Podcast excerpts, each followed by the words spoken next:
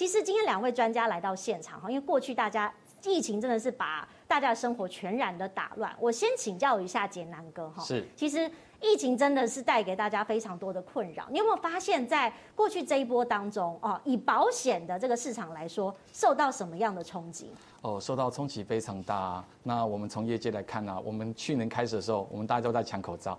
嗯，哦，抢了口罩，然后接着哈，其实啊，我们就有一家五百五百的防疫保单出现，大家都在抢防疫保单。那接着啊，疫苗要出现了，大家就在抢抢打疫苗。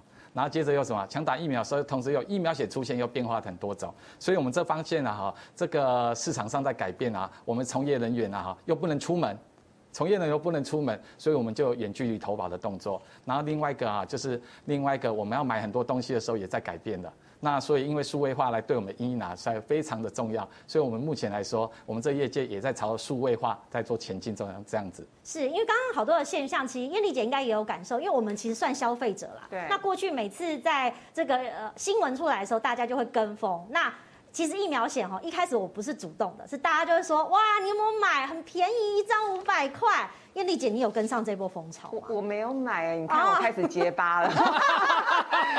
这主要是因为我那时候有评估，虽然我呃有先天的遗传性疾病，嗯，那打疫苗确实有风险，因为我是第九类重大疾病的族群哦。可是就我自己做了很多功课，做很多 study，我会发现其实呢，呃，发生副作用或者是不良反应的状况没有想象中那么恐怖。那万一怎么样的话呢？我想我本来的资产规划都规划的还不错，所以我自己是没有买。可是我周围有些朋友他们很怕的，我就会鼓励他们去买，而且呃费用也不多嘛，那就是呢买个心安，真的就是当做保险。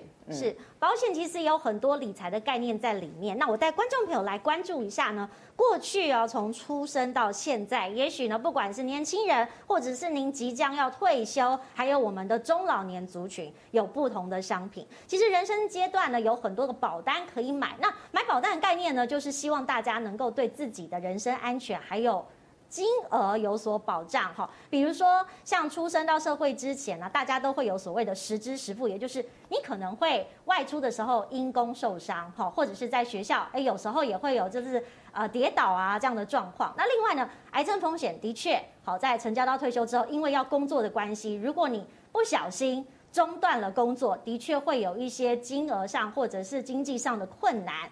那失能的风险，哎，最近我觉得大家也有在讨论。好，从这个出生、退休到死亡，还有重大伤病以及突然死亡的风险。那的确，我们今天有保险顾问跟理财专家在现场嘛，大家都在想说，哇，疫情来的时候，杰南哥，你看到业界关心的是什么话题？那你们保险现在是不是因为所谓的疫苗跟疫情出现了一些新的内容？哦，好，我们从啊哈，我现在有胸，我们面前有两张字卡很重要。嗯、那第一个哈，就是 COVID-19 出现的时候，它变成全世界的公敌了。好，第二个有没有发现这两天不是疫苗的问题，是口服药的问题？口服药，嗯、那口服药啊，目前来说啊哈，哦，以后有可能呢，两年后、三年后这个被控制好之后，就好像我们哎哎，姐姐，那你得到 COVID-19，啊，我们等下到楼下去帮你家西药房买瓶感冒糖浆，喝了就好了。有可能两年后就会这样做法，嗯、所以因此啊哈，嗯、我们这一次在台湾，我们的公安呐哈，就是卫安、公安都做得非常的好。我们要勤洗手、戴口罩之后，我们竟然发生了一件事情，我们的死亡人数降低了，嗯，非常多。那因此在我们的保险呢哈，我们刚才讲的那个五百保单呐哈，五百保单防疫保单，那其实它是我们的保单中的其中一小项目而已，一小项目而已。我们稍微来看一下，好，我们经常在讲啊，有我们在卖保单中卖三个险种，第一个生产险。哦，就好像我们现在类储蓄险，我们类储蓄险很多人就是把钱放进去，希望它涨，不是涨保障，都是涨一些我们要人家说的生存金，每年可以领一点。好，那另外一个就是我们的资产险，我们这样放进去之后，就是在不痛不痒当中，我们可以在一段时间变成一个养老金，或者是说富贵传承给我们下一代的人。好，资产险。那第三个副产险就是泛指我们现在的意外险、失能险、癌症险、重疾险。那你们想，COVID-19 这种东西，它是个非常严重的病毒。那平常时候我们的肺炎啊，我们肺炎死亡人数就多少了呢？你大家知道吗？嗯，呃，不太清楚，不太清楚哈，不敢乱讲，这个不太清楚哈。我们就由那个就是卫福部来讲好了，卫福部，哦，卫福部这个讲的太太重要。我们去年因为这样子啊，哈，好，我们的肺炎啊，我们的肺炎，我们正常就在一万三、一万四、一万五肺炎，所以这次 COVID-19 影响的人其实大概一万五、一万六，是。对，其实相当，但是这次死亡人数呢，非常可怕呢。所以那其他疾病我们都不关心了吗？那去年一共有十七万人寿终正寝，大概十七万三，那前年是十七万五，那大概又少了两千人，所以政府对这一块的慰安公安做得非常的好，我们死亡人数大降。那我们集中的疾病都是什么？我们集中疾病就在癌症啊、心脏疾病啊，还有我们年轻人啊，二十四岁以前都会什么意外最多啦。那二十五岁以后啊，就开始步入四十五岁的时候就癌症最多。哎，所以我旁边有放一本书，这是我多年前多年前阅读的书了。这本书很很有趣，它叫做《长寿医疗》。那前面叫做《失控》，你有没有觉得这失控很有趣？它里面书里面记载啊，哈，就是里面的当事者啊，就是维克多。维克多是一个两百五十岁的人，有三十岁的外表，五十岁的心脏，他的眼睛也换掉了，手也换掉了，通通都换掉，他的二期糖尿病也解决了。所以这时候他已经活到两百五十岁，活到不要不要。那因此啊，你知道吗？我们台湾人现在可以活多久？八十几啊，哦，八十几啊，对。我燕俐姐，这非常重要。这对我们来说啊，我们来看一下我们的，我们一共会有两张表出现。好，这是第一张表。好，那我们启用的哈，就是我们的第六回合生命试算表。那我们目前的哈，如果女性的哈，女性大概都在八十五岁，男性在七十八岁。但是我们最准确的哈，就是因为用经验生命表。那如果卫福部公布、内政部公布，叫做简易生命表，这两者表不一样。一个是用国人啊再去算，那一个是用我们的经验值去算，所以经验值就可以去修正前面的。所以哈，我们从第一回合到第六回合经历了四十六年，四十六年哦，这时间很长的啦哈。那你看到像我啊哈，我是六十二年次，我是六十二年次，我从六十四岁，当时我说余命大概六十五岁的时候啊，大概就要结束了。但是经过四十六年之后。来到我这个岁的时候，我要活到八十一岁。嗯，那像如果燕丽姐哈，您大概长我一点点的姐姐了哈，对，您大概是六十五岁，您更可怕了。您现在目前把一口气突破了，多了二十二岁，所以您未来的第一个门槛是八十六岁。那我们啊，卫部部啊哈，其实还有做一个精准的计划过，如果未来没有癌症的话，如果癌症都可以治疗的话，我们可以多活四岁。如果可以活到九十，就如果哎，还没结束，还没结束，还没结束。如果我们的心脏疾病也解决了，我们再多活一点五岁，就是两岁好了啦。好啊，接着肺炎 COVID-19，因为全世界一起来解决这个事情了嘛。嗯。那我们又多活了一岁，所以一共是七岁。所以你第一个门槛就是来到八十六再加七，哦，九十三，耶！还有最重要是什么？我们经历了四十六年，我们的寿命、我们的死亡率降，第五回合跟第六回合差了三成，死亡率就降了三成。嗯，但是整体的寿命是延长了三成。嗯嗯，对不对？三十三成。所以如果基本门槛的话，六八十六去减六十四，是不是二十二岁？嗯，我们刚刚有帮那个燕俐计算的了哈。那像我们刚才也说，哎，你好像刚才我们是讲九十几岁了嘛？嗯，那麻烦你再加个二十二岁上去。那请问一下，您现在是几岁了呢？呃，九十三加二十二，一百一百一十五。对，所以哈，各位观众，各位观众，大家有没有？大家要小心的，大家要小心的。我们未来的寿命门槛啊，很阳光，一百零九岁。所以我们下一次啊，在互问对方的时候，我们会互问，哎，我们要讲志玲，我们五年后要去哪边玩，而不是说明年去哪边玩，后年要去哪边玩，我们未来五年要去哪边玩。